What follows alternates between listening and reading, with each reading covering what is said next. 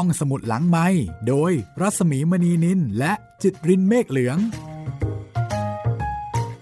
สวัสดีค่ะ ได้เวลาของห้องสมุดหลังไม้เปิดทำการอีกครั้งหนึ่งแล้วกับนิทานเวตาลนะคะ วันนี้เป็นวันที่สองค่ะ กับเวตาลปัญจวิงสติสำนวนการแปลของศาสตราจารย์ ดรศักดิ์ศรีแย้มนัดดานะคะ มาเก็บตก 15 เรื่องที่เหลือค่ะ จาก 10 เรื่องฉบับของนอมศที่เพิ่งผ่านพ้นไปนะคะ คุณผู้ฟังได้ฟังไปแล้ว 3 เรื่องเมื่อวานนี้ พร้อมหรือยังคะ ถ้าพร้อมเนี่ย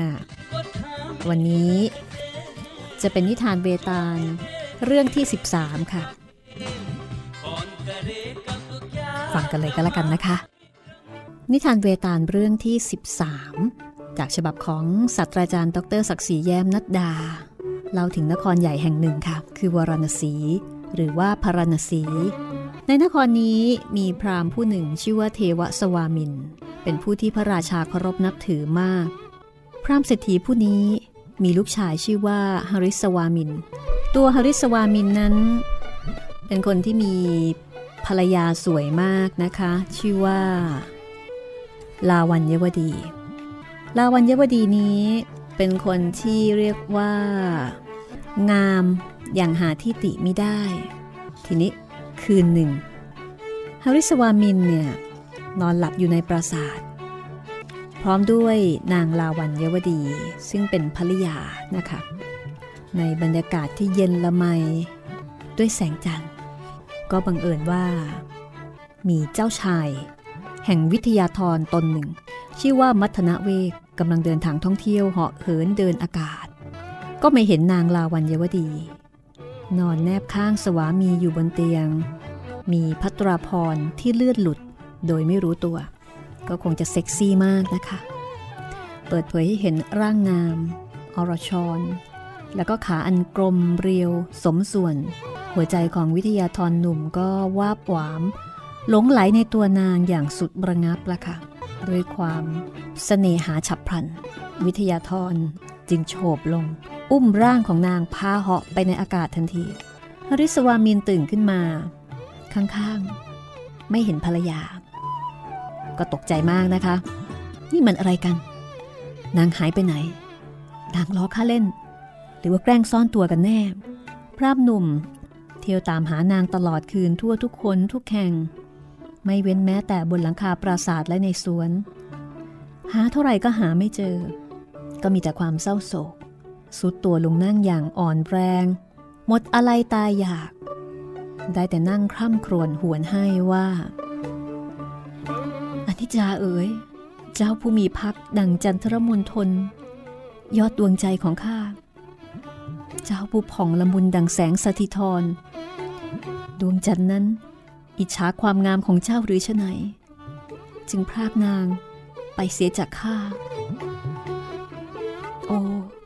เจ้าช่างโหดร้ายเหลือเกิน เจ้าลวงข้าให้หลงไหลในความงามของเจ้า แล้วชะไหนจึงเสียบแทงข้าด้วยสอนอาบยาพิษของเจ้าทำให้ใจข้าต้องร้อนรนกระวนกระวายถึงเพียงนี้ เจ้าเอายอดดวงใจของข้าไปซ่อนไว้ที่ไหนกันเล่าฮาริสวามินคร่ำครวญมีหยุดหย่อนด้วยหัวใจที่แทบจะแตกสลาย และแล้วราตรีอันยาวนานก็ผ่านไป แสงอุษาเริ่มฉายจับท้องฟ้าเป็นสัญญาณวันใหม่ พรามหนุ่มต้องทนทุกข์ทรมาน เพราะไฟเสน่หา แล้วก็ยังต้องพร่ำเพ้อถึงนางมิขาดปาก แม้ว่าบรรดาญาติพี่น้อง จะปลอบโยนด้วยประการใด ๆ ก็ไร้ผลค่ะฮาริสวามิน เพ้อคลั่ง กระเซาะกระเซิง เที่ยวหานางไปทางโน้นและทางนี้ ปากก็ได้แต่คร่ำครวญบอกว่า นางเคยยืนอยู่ตรงนี้ นางเคยสะสนานในที่นี้ นี่ก็เป็นที่ที่นางแต่งตัว นี่เออนี่ก็เป็นที่ที่นางเคยสวนสรรหันษาด้วยความสุข คือไม่ว่าไปที่ไหน ก็มีความหลังทั้งสิ้นนะคะ บรรดาญาติสนิทมิสหายเห็นแล้ว ต่างก็พากันเป็นห่วงแล้วก็กล่าวเตือนสติบอกว่า เจ้าจะตีโพยตีพายไปทำไม นางยังไม่ตายหรอก เจ้าอย่าคิดฆ่าตัวตายเลย ถ้าเจ้ายังมีชีวิตอยู่ เจ้าก็คงจะได้พบนางอีก ไม่วันใดก็วันหนึ่งทำใจดีๆไว้เถอะ คอยค้นหานางต่อไป ในโลกนี้คนที่ตั้งใจจริงเท่านั้น ที่จะได้สิ่งอันพึงปรารถนา เมื่อริสวามินได้ยินญาติสนิทมิสหายกล่าวดังนั้นก็ค่อยมีกำลังใจ คิดจะอยู่สู้โลกต่อไป เพื่อจะได้ติดตามหานางอันเป็นสุดที่รักนะคะ ในที่สุดเขาก็ตัดสินใจอย่างเด็ดขาดว่า ข้าจะบริจาคทุกๆ สิ่งที่ข้ามีอยู่ให้แก่พราหมณ์ แล้วจะออกจาริกแสวงบุญ เพื่อที่จะได้ชำระบาปให้สิ้นไป บางที ในระหว่างการทุดงไปในที่ต่างๆของข้าข้าอาจจะได้พบสุดที่รักของข้าเข้าสักวันหนึ่ง หลังจากนั้นนะคะ เขาก็ตัดสินใจเด็ดขาด ว่าจะทำตามที่คิดเอาไว้ วันรุ่งขึ้นก็เชิญพราหมณ์มาเลี้ยงอาหารอันประณีต แล้วก็มอบทรัพย์สิน ให้กับบรรดาพราหมณ์เหล่านั้นจนหมดสิ้นโดยที่มีได้อาลัยใยดีแม้แต่น้อย เสร็จเรียบร้อยก็ออกเดินทางไปนมัสการสถานที่ศักดิ์สิทธิ์ต่างๆ แล้วก็ชำระสะสนานกายตามท่าน้ำต่างๆ ที่มีชื่อเสียง เพื่อขจัดบาปให้สิ้นไป ในระหว่างที่เดินทางร่อนเร่ ก็ต้องเผชิญกับความร้อนอันแสนสาหัสจากดวงอาทิตย์ ที่แผดกล้าในฤดูครีสมะหรือว่าฤดูร้อนนะคะ หน้าร้อนของอินเดียนี่ก็เห็นว่าร้อนทารุณมาก ต้องเผชิญกับสายลมร้อนที่พัดกันโชกอย่างรุนแรง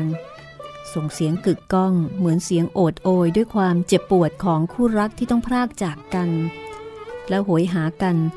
ด้วยหัวใจอันแตกสลาย บรรดาห้วยน้องคลองบึงที่แลเห็น ต่างก็เหือดแห้ง เพราะแสงอันแรงร้อนของดวงอาทิตย์ที่แผดเผาจนเหลือแต่โครน และบรรดาต้นไม้ริมทาง ก็ยืนต้นเหี่ยวเฉา เหมือนจะไว้อาลัยต่อวสันตฤดูที่จากไปอริสวามินเดินโซซัสโซเซ อย่างอ่อนแรงเพราะความร้อน ความหิว และความกระหายน้ำมาตามทางที่ผ่าน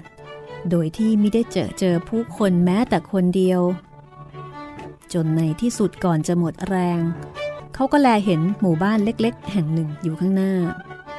เมื่อมาถึงก็ได้พบกับพราหมณ์ผู้หนึ่ง ชื่อปัทมนาถกำลังทำพิธีบวงสวงสังเวยเทพ เมื่อแลเห็นพราหมณ์กำลังนั่งรับประทานอาหารอยู่ในบ้านของตนฮาริสวามินก็เดินเข้าไปใกล้ เข้าไปยืนเกาะเสาประตูบ้านด้วยความอ่อนแรง ขณะนั้นนางพรามณีผู้เป็นภรรยาของปัทมนาถ แลเห็นเขายืนเกาะเสาแนวนิ่งไม่ไหวติง ก็มันเกิดความสงสารรำพึงต่อตัวเองว่า อธิจาเอ๋ย ความหิวนี้เป็นทุกข์จริงหนอ ใครจะช่วยบรรเทาได้บ้าง ดูสิ ที่ประตูนี้มีคนอดโซคนหนึ่งมายืนเกาะอยู่ ดูท่าจะเป็นครือหัดเป็นแน่ ดูสิ ยืนก้มหน้าด้วยความอับอาย ชรอยจะเป็นนักเดินทางไกลแน่เทียว ท่าทางหิวโหยโรยแรง เหมือนอดอาหารมานาน น่าสังเวชนัก เราควรจะให้อาหารแก่เขาบ้าง เมื่อคิดดังนี้นะคะ นางพรามณีผู้มีใจเมตตาก็เข้าไปในบ้าน เอาอาหารใส่ชามมาจนเต็ม ก็คือข้าวที่ต้มด้วยน้ำนมนะคะ พร้อมด้วยเนยใสแล้วก็น้ำตาล นางก็ยื่นชามข้าวให้กับฮาริสวามินนะคะ แล้วก็บอกว่า อ้าว นี่ เอาไปกินสิ ไปนั่งกินริมบึงนั่นแหละ เพราะที่นี่ไม่เหมาะที่เจ้าจะมานั่งกิน พรามเขากำลังกินอาหารกันอยู่ฮาริสวามินแลเห็นก็ดีใจค่ะ รับชามอาหารมานะคะ แล้วก็เดินไปหาที่นั่งใต้ต้นไทรริมฝั่งน้ำไม่ห่างไกลจากที่นั่น ล้างมือล้างเท้าบ้วนปากจนสะอาด แล้วก็นั่งลงบริโภคอาหารด้วยใจยินดีขณะนั้นก็บังเอิญค่ะ มีเหยี่ยวคาบงูตัวหนึ่งด้วยปากเนี่ยนะคะ แล้วก็จับเอาไว้แน่นด้วยกรงเล็บ แล้วก็บินมาเกาะอยู่บนกิ่งไม้ต้นที่ฮาริสวามินนั่งอยู่ งูตัวนั้นนี่ตายแล้ว แล้วก็บังเอิญ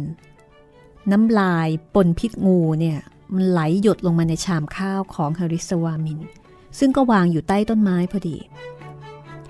พรามหนุ่มไม่ทันสังเกตค่ะ เพราะว่ากำลังหิวจัด ใครจะไปเห็นนะคะ โชคร้ายจริง ๆอะ่ะ งูก็ตายแล้วอีกต่างหากดันน้ำลายยืดตกลงมาใส่ชามข้าวพอดีพอดีฮาริสวามินกินข้าวจนหมด พิษงูก็ซาบซ่านเข้าสู่ร่างนะคะ ได้รับความเจ็บปวดทรมานเป็นอันมาก ก็ร้องขึ้นด้วยความตกใจว่าอ้าโห โชคชะตาของมนุษย์นี่เนาะเวลาเคราะห์หามยามร้าย อะไรอะไรก็หนีไปหมด ดูแต่ข้าวในชามนี้สิ แม้แต่จะปรุงแต่งด้วยของดีเลิศ คือน้ำนม น้ำตาลและเนยใส ก็ยังมาเปลี่ยนเป็นยาพิษไปได้ กล่าวดังนั้น ชายหนุ่มก็กัดฟัน ลุกขึ้นเดินโซซัสโซเซไปที่บ้านพราหมณ์ ด้วยความลำบากแสนสาหัส เห็นนางพราหมณ์พรามณีเนี่ยนะคะ คือนางพรามณีคนที่ให้อาหารเขาเนี่ยกำลังนั่งอยู่ที่บ้านพอดี ก็กล่าวแก่นางบอกว่า เมื่อตะกี้ ข้ากินข้าวของนางเข้าไป ปรากฏว่ามียาพิษอยู่ ข้าคงจะตายแน่ ช่วยตามหาหมอมารักษาข้าด้วย เพราะถ้าทักช้า ข้าตายลง บาปนั้นจะตกแก่เจ้า เพราะเจ้าทำให้พรามถึงแก่ความตาย พอจบคำค่ะ ยังไม่ทันที่จะคิดแก้ไขประการใด ฮริสวามินก็ นพิษร้ายไม่ไหว ขาดใจตายก่อน นางพรามณีก็คงงงมากอะค่ะ อะไรกันนี่ อะไรกันนี่นะคะ ฝ่ายพรามปุโรหิตผู้เป็นสามี เห็นเหตุการณ์ เช่นนั้น ก็โกรธ ขับไล่ภรรยาออกจากบ้าน ทั้งๆทที่นางเป็นคนบริสุทธิ์และก็มีใจเมตตานางถูกขับไล่ แล้วก็กล่าวโทษโดยไร้ความผิดก็เสียใจมาก เมื่อรู้ว่านางไม่ได้ทำบาปแม้แต่น้อย แต่ว่าต้องมาได้รับโทษ ก็เดินไปอย่างท่าน้ำศักดิ์สิทธิ์เพื่อที่จะชำระล้างบาปของตน ปัญหาของเรื่องที่เกิดขึ้นก็คือ บุคคลทั้งสี่ที่เกี่ยวข้องกับเรื่องนี้คือเหยี่ยว งู แล้วก็พรามสามี สามีภรรยาทั้งสองนั้นเนี่ยนะคะ ถามว่าใครเป็นผู้ผิด ในกรณีการตายของฮริสวามิน เวตาลก็กล่าวว่าข้าแต่พระราชา โปรดตอบข้าว่า ใครเป็นคนผิดในกรณีนี้ ถ้าพระองค์ไม่ทรงตอบ ก็ขอให้ตระหนักว่าคำสาปอันใดจะเกิดแก่พระองค์ พระราชาได้ฟังเวตาลทูลบังคับให้ตอบดังนั้นก็ทรงเฉลยว่า ในเรื่องนี้ จะว่าไปแล้ว ก็ไม่เห็นจะมีผู้ผิด แน่ละ่ะสำหรับงูตัวนั้น มันตายสนิทมาก่อนแล้ว จะทำผิดอย่างไรได้ ถึงแม้ว่า เหยี่ยวจะคาบมันมาที่นั่นก็ตาม ส่วนเหยี่ยวนั้นเล่า มันคาบเหยื่อของมันมาเพื่อจะกินเป็นอาหาร แล้วมันจะทำผิดอะไรล่ะ ขณะเดียวกันสองพรามผัวเมียก็ไม่ผิด เพราะเขาเป็นผู้ชอบธรรมคนหนึ่งให้ทานด้วยใจบริสุทธิ์ อีกคนหนึ่ง ก็ทำถูกจารีต อะไรผิดอะไรบาป ก็ว่ากันไปตามกฎเกณฑ์แห่งศาสนา เพราะฉะนั้นเขาย่อมไม่ผิด ตกลงไม่มีใครผิดในกรณีนี้ ตรงกันข้าม ข้ากลับมีความคิดว่า ธรรมดายาพิษไม่ว่าจะเกี่ยวข้องกับใคร ก็เป็นอันตรายแก่ชีวิตทั้งสิ้น ไม่เลือกว่าพราหมณ์หรือคนวันณะอื่น ใครละ่ะ จะโง่เขลา ถึงกับจะคิดเลยเถิดหาความผิดในความไม่ผิดได้ล่ะ พอพระราชาตรัสดังนี้ เวตาลก็หัวเราะชอบใจ พระจากไหลของพระราชา หายแวบไปสู่สำนักของตนทันที โดยที่พระราชาก็ต้องย้อนกลับไปลากตัวมันมาอีกครั้งหนึ่ง ฉบับของนอมศเนี่ยพระราชาจับเวตาลใส่ย่ามนะคะ แต่ว่าฉบับของอาจารย์ศักดิ์ศรี จับเวตาลแบกมาบนบ่า อันนี้ที่เก็บคนละที่นะ อันนั้นจับใส่ย่าม อันนี้แบก แบกขึ้นบ่า เอาละจากเรื่องนี้นะคะ เดี๋ยวเราจะไปเรื่องหน้า ไปเรื่องที่ 16 นะคะ เรื่องนี้ค่อนข้างจะยาวทีเดียวค่ะ เพราะฉะนั้นเดี๋ยวพักสักครู่ก่อนดีไหมคะ แล้วกลับมาต่อกันในช่วงหน้า กับเรื่องหน้าเรื่องที่ 16 นิทานเวตาลฉบับของศาสตราจารย์ ดรศักดิ์ศรีแยมนัดดาค่ะ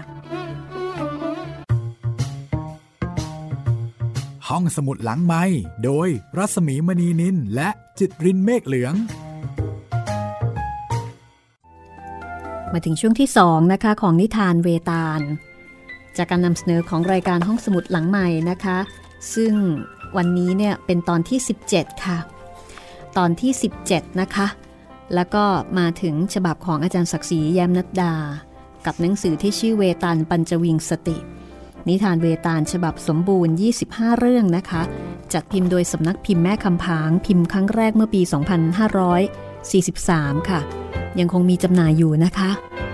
เหมาะมากค่ะ ในการที่จะซื้อเอามาอ่าน เก็บเอาไว้เล่าให้ลูกหลานฟังหรือว่าเอาไว้คุยกัน เพราะว่าตอนท้ายของเรื่องเนี่ยก็จะมีคำถามที่เวตาลใช้ล่อหลอกให้พระราชาตอบคำถามแบบอดใจไว้ไม่ไหวนะคะ แล้วก็จะเป็นประเด็นที่น่าคิดว่าเอ๊ะทำไมถึงตอบเช่นนั้น มีหลักในการตอบอย่างไร มันก็ทำให้เราได้เห็นถึงวิธีคิดวิถีคิดนะคะ ของคนอินเดียในยุคนั้น เกี่ยวกับการที่เขาจะตัดสินปัญหาบางเรื่องนะคะว่าเขาใช้หลักเกณฑ์อะไร ก็น่าสนใจน่าศึกษาค่ะ ในช่วงต่อไปนะคะจะเป็นเรื่องที่ 16 ค่ะ กับเรื่องที่ชื่อว่าชีมุตวาหนเรื่องอื่นๆนี้ไม่มีการตั้งชื่อเรื่อง แต่เรื่องนี้มีการตั้งชื่อเรื่องนะคะ แล้วก็มีวงเล็บเอาไว้ตอนท้ายว่าดูรายละเอียดจากเรื่องชีมุตวาหนในภารตะนิยายร้อยเรื่องของศาสตราจารย์ ดรศักดิ์ศรี แยบนัดดานะคะ เรื่องที่ 87 คือมีอยู่ในหนังสือภารตะนิยายร้อยเรื่องด้วย เอาละค่ะ ถ้าคุณผู้ฟังพร้อมแล้ว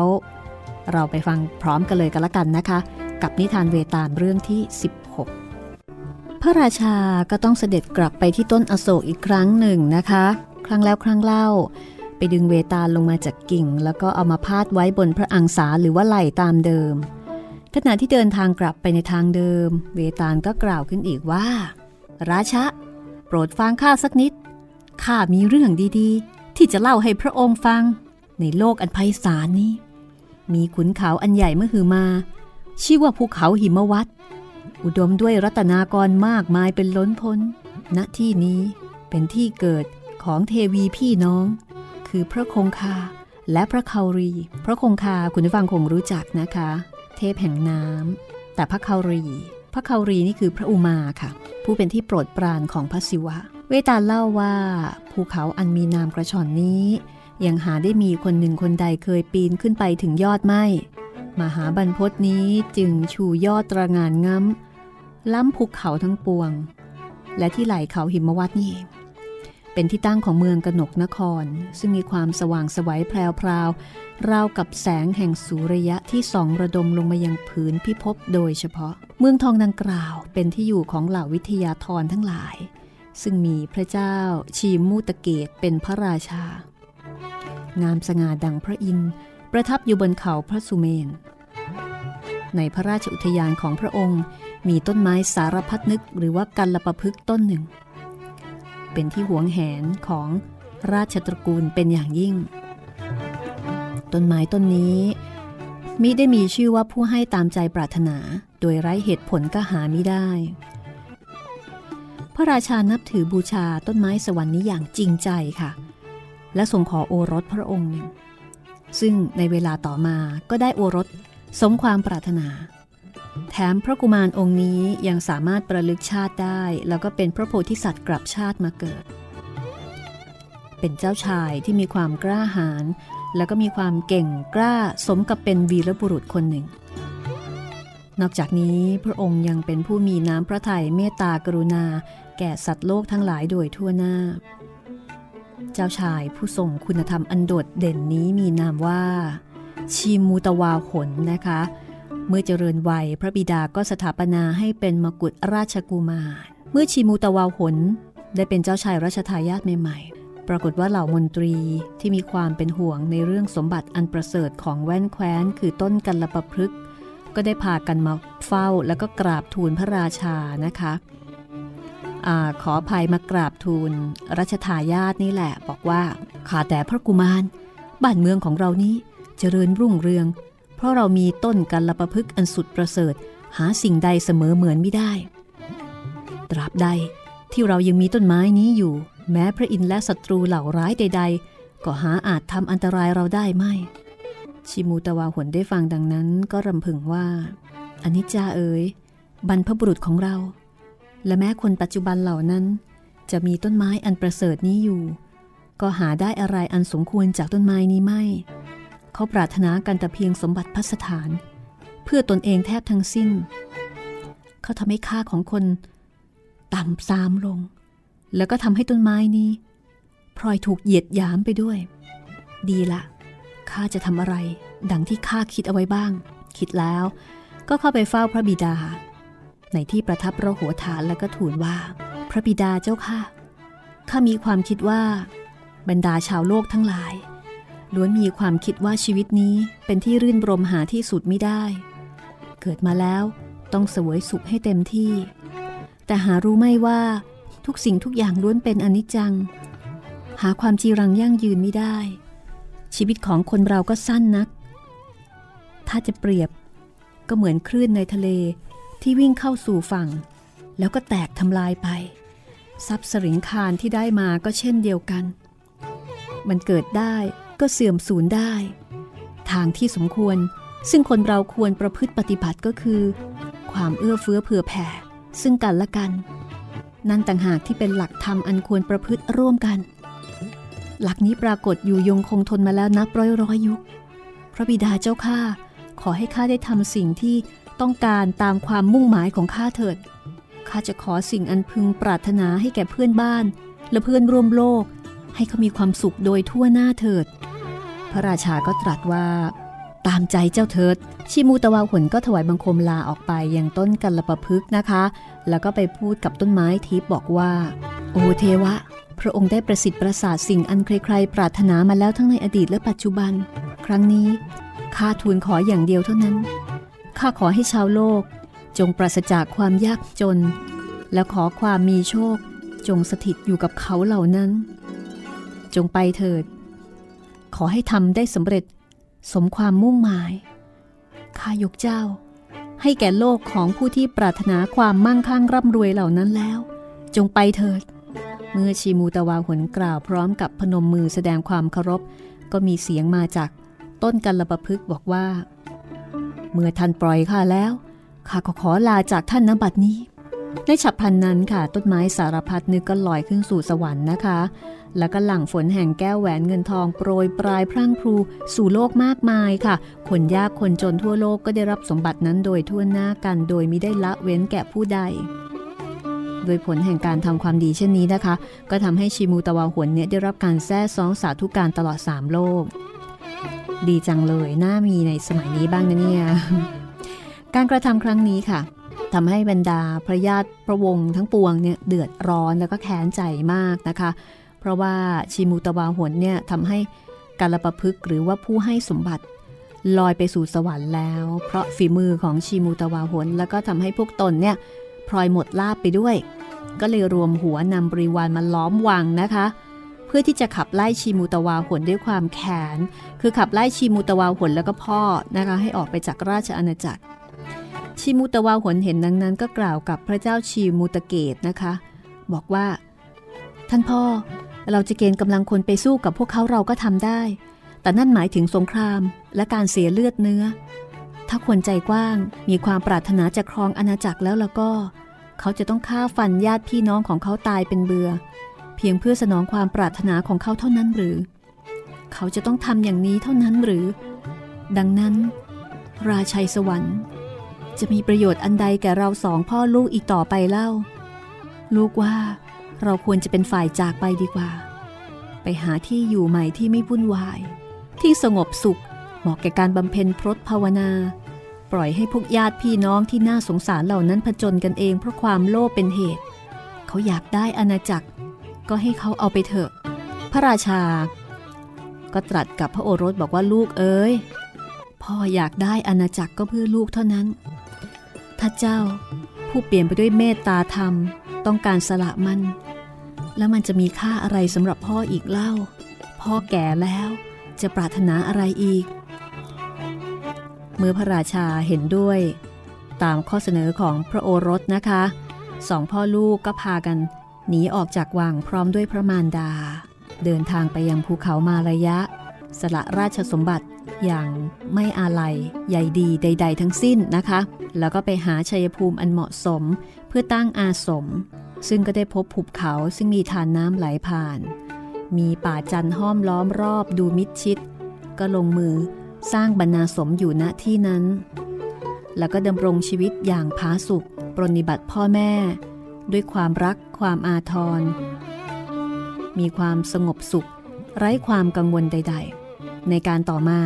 ชีมุตวาหนเนี่ยได้เพื่อนใหม่คนหนึ่งชื่อว่ามิตราวสุ เป็นบุตรของหัวหน้านักสิทธิ์ผู้พำนักอยู่บนภูเขามาระยะแห่งนั้นนะคะ นักสิทธิ์นี่ก็ประมาณว่าเป็นเทวดาพวกหนึ่งนะคะ วันหนึ่งค่ะ ขณะที่ชิมูตวาหนกำลังเดินเที่ยวอยู่ณบริเวณป่าแห่งนั้น ก็ไปเจอกับวิหารของพระแม่เจ้าคารีหรือว่าพระอุมา ซึ่งตั้งอยู่ในสวน ก็จะเข้าไปทำการสักการะบูชาต่อเทวรูป แต่ว่าเจ้าชายหนุ่มเนี่ยบังเอิญไปแลเห็นหญิงสาวผู้หนึ่งซึ่งมีรูปร่างงดงามมากนะคะ แวดล้อมด้วยเหล่านางบริจาริกา ที่กำลังบรรเลงพินอยู่ เป็นการน้อมถวาย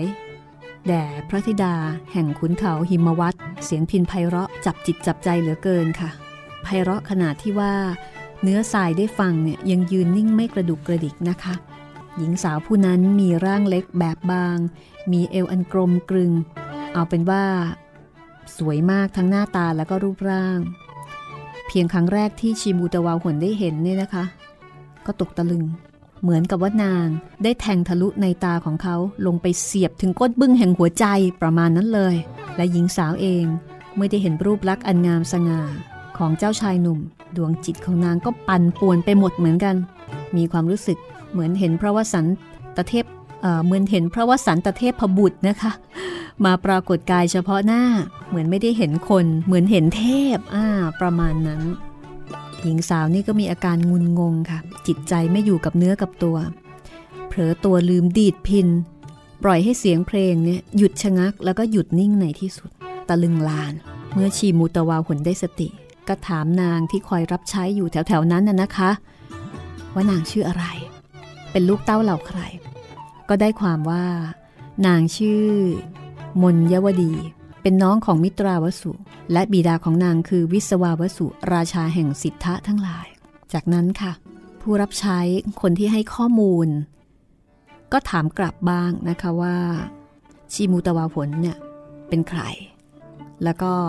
เอาข้อมูลนั้นเนี่ยนะคะ เอาไปรายงานต่อมลยวดีให้ทราบโดยย่อๆ นางมลยวดีได้ฟังก็กล่าวยิ้มยิ้มว่าทำไมไม่ทูลเชิญเจ้าชายแห่งวิทยาธรผู้มาเยือนมาที่นี่เล่า เพราะพระองค์นั้นเป็นผู้ทรงเกียรติเป็นที่ยกย่องของคนทั้งโลก เมื่อกล่าวดังนี้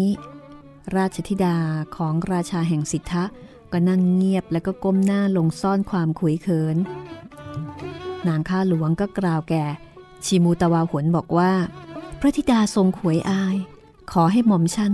ทำคารวะพระองค์แทนนางก็แล้วกัน กล่าวจบนางก็ถวายพวงมาลาแก่เจ้าชาย เจ้าชายผู้หลงรักนางเพียงดวงใจก็ยินดีรับพวงมาลัยนั้น มาสวมคอนางมลยวดีนะคะ ส่วนนางผู้พิศวาเจ้าชายอย่างลึกซึ้ง ก็สวมคอเจ้าชายหนุ่มด้วยพวงมาลัยดอกบัว อินทีวอนหรือว่าบัวสีน้ำเงิน ด้วยประการชนี้ค่ะ เจ้าชายและเจ้าหญิงเนี่ยก็ผ่านพิธีเลือกคู่ไปอย่างเงียบๆทั้งสองฝ่าย คือเหมือนกับต่างคนต่างเลือกกันละกัน ทันใด นางบริจาริกาผู้หนึ่งก็เข้ามาทูลเจ้าหญิงว่า เสด็จแม่ของเจ้าหญิง ให้เธอมาตามเจ้าหญิงไปเข้าเฝ้า รีบเสด็จไปเดี๋ยวนี้เถิด นางได้ฟังก็จำใจพระจากชายสุดที่รักไปอย่างเสียดายแล้วก็ไม่เต็มใจแม่เรียกนะคะ ก็เดินกลับไปสู่ตำหนักของนางแต่โดยดี ส่วนชิมูตะวาผลผู้หลงรักปักใจเช่นกันก็แยกทางกลับไปอาสมของตน ฝ่ายนางมารยวดีลายเห็นมารดาของนาง นางก็แล่นปราดไปยังที่นอน ทุ่มตัวลง กลิ้งเกลือกไปมา ทุรนทุราย จากการพลัดพรากจากชายคนรัก น้ำตาไหลพรากไม่ขาดสาย แม้ว่านางข้าหลวง จะฉโลมร่างของนางด้วยผงไม้จันแล้วก็เครื่องรูปไล้ต่างๆ แล้วก็พัดวีด้วยใบบัว แต่อาการรุ่มร้อนของนางนี่ก็ไม่ได้บรรเทาลงเลย ไม่ว่าจะอยู่บนเตียงอยู่บนตักของพี่เลี้ยง หรือว่าอยู่บนพื้นก็ตาม แม้กระทั่งพระอาทิตย์ตก พระจันทร์ขึ้น ความเย็นของแสงจันทร์ก็ไม่ได้ช่วยอะไรเลยนะคะ ข้างฝ่ายเจ้าชายชีมูตวาหน พอรุ่งเช้าก็เดินทางไปยังเทวไลของพระคารีหรือว่าพระแม่อุมา ซึ่งเป็นสถานที่ที่ตนเนี่ยได้พบกับธิดาของราชาแห่งสิทธะ ชายหนุ่มเดินทางมาคอยพบนางด้วยความร้อนรุ่ม ราวกับถูกเผาผลาญด้วยเพลิงสน่หานะคะ แล้วก็มีลูกฤาษีที่เป็นบริวารเนี่ยคอยปลอบโยนอยู่ไม่ห่าง ณที่นั้นนางมลยวดีก็เดินทางมาคอยพบ ด้วยความคิดถึงนะคะ นางแอบมาอย่างลับๆ โดยลำพังมีให้ใครติดตาม เมื่อมาถึงเทวไลก็ไม่พบชายผู้เป็นยอดดวงใจ เพราะว่าชายหนุ่มเนี่ยยืนอยู่หลังต้นไม้ต้นหนึ่ง ก็เลยกล่าวต่อเทวรูปพระแม่เคารีด้วยใบหน้านองน้ำตาบอกว่าข้าแต่พระแม่เจ้า ผู้เป็นที่พึ่งของข้า ลูกได้บำเพ็ญพักดี ต่อพระแม่เจ้ามาช่วยเวลาช้านานแล้ว แต่ลูกก็หาได้ชิมูตวาหนเป็นสามีในชาตินี้ไม่ ลูกคงต้องรอเขาไปถึงชาติหน้าเป็นแน่แท้ กล่าวจบก็ดึงเชือกที่ร้อยเสื้อของนางออกมาทำเป็นบ่วงคล้องกิ่งอโศกต้นหนึ่งนะคะ ซึ่งขึ้นอยู่ข้างหน้าเทวไลแล้วก็กล่าวด้วยความน้อยใจบอกว่า เจ้าชายชิมุตวาหนของข้า ผู้เป็นเจ้าแห่งปวงชนทั่วโลก ด้วยเหตุผลอันใดเล่า พระองค์ผู้มีความเมตตา จึงทอดทิ้งข้าได้ลงคอ กล่าวจบ นางก็เอาบ่วงคล้องคอเนี่ย เตรียมกระตุกให้รัดคอนางให้แน่นเข้า ในช่วงเวลาอันคับขันนั่นเองค่ะ ก็มีเสียงลอยมาจากอากาศบอกว่า ลูกเอ้ย อย่าร้อนรนไปเลย เพราะชีมูตะวาวหนเจ้าชายแห่งวิทยาธร ผู้จะเป็นจักรพรรดิโลกในอนาคตการนี้แล จะเป็นสวามีของเจ้า ขณะที่พระเทวีคือพระคารีตรัสดังนี้นะคะ ชิมุตวาหนเนี่ยก็พลอยได้ยินด้วย ก็เดินตรงเข้าไปหานาง แล้วก็กล่าวแกนางว่า คือตอนนั้นไปพร้อมด้วยบุตรฤาษีผู้เป็นสหายนะคะ แล้วก็บุตรฤาษีเนี่ยกล่าวกับนางว่า เห็นไหมนี่แหละ คือเจ้าบ่าว ผู้สึงพระเทวีประทานให้เจ้า ชีมูตวาหนก็ได้กล่าวต่อนางด้วยน้ำเสียงที่อ่อนโยนให้นางชื่นใจ แล้วก็แก้บ่วงออกจากคอของนาง ดื่มดำในความรู้สึกต่อกัน